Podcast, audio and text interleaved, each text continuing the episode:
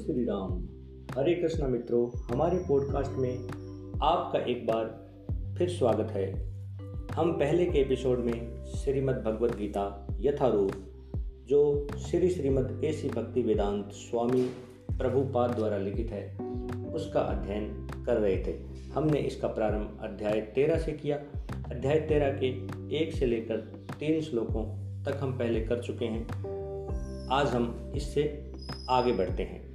भगवान श्री कृष्ण अर्जुन को इसमें प्रकृति, पुरुष और चेतना के बारे में बता रहे हैं। भगवान श्री कृष्ण बोलते हैं, अब तुम मुझसे यह संक्षेप में सुनो कि क्रम क्षेत्र क्या है। यह किस प्रकार बना है? इसमें क्या परिवर्तन होते हैं? यह कहाँ से उत्पन्न होता है? इस क्रम क्षेत्र को जानने वाला कौन है और उसके क्या प्रभाव है? विभिन्न वैदिक ग्रंथों में विभिन्न ऋषियों ने कार्यकलापों के क्षेत्र तथा उन कार्यकलापों के ज्ञाता के ज्ञान का वर्णन किया है। इसे विशेष रूप से वेदांत सूत्र में कार्य कारण के समस्त तर्क समेत प्रस्तुत किया गया है।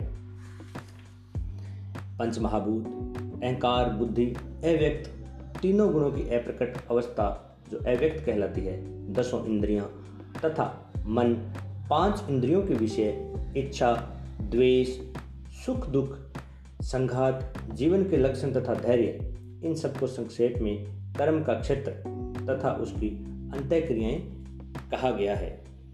इसके बाद अगले श्लोक में भगवान श्री कृष्ण बोलते हैं, विनम्रता दम्भहीनता अहिंसा, सहिष्णुता, सरलता प्रमाणिक गुरु के पास जाना, पवित्रता, स्थिरता, आत्मसंयम, इंद्रिय तृप्ति के विषयों का परित्याग, अहंकार का अभाव जन्म, मृत्यु, वृद्धावस्था तथा रोग के दोषों की अनुभूति, वैराग्य, संतान, स्त्री, घर तथा अन्य वस्तुओं की ममता से मुक्ति, अच्छी तथा बुरी घटनाओं के प्रति संभाव मेरे प्रति निरंतर अनन्य भक्ति, एकांत स्थान में रहने की इच्छा, जन समूह से विलगाव आत्म साक्षात्कार की महत्ता को स्वीकारना तथा परम सत्य की दार्शनिक खोज, इन सबको मैं ज्ञान घोषित करता हूँ। इसके अतिरिक्त जो भी है, वो सब कुछ अज्ञान है।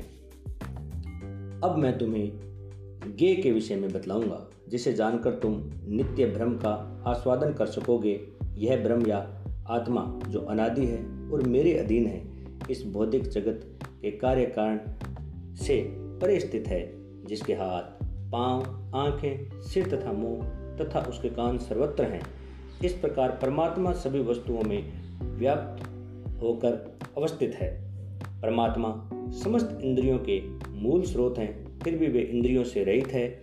वे समस्त जीवों के पालनकर्ता होकर भी अनासक्त है। वे प्रकृति के गुणों से परे हैं, फिर भी वे भौतिक प्रकृति के समस्त गुणों के स्वामी हैं। तो मित्रों, इस प्रकार हमने अध्याय तेरह के श्लोक नंबर चार से लेकर श्लोक नंबर पंद्रह तक का अध्ययन किया है। आगे यह जारी रहेगा।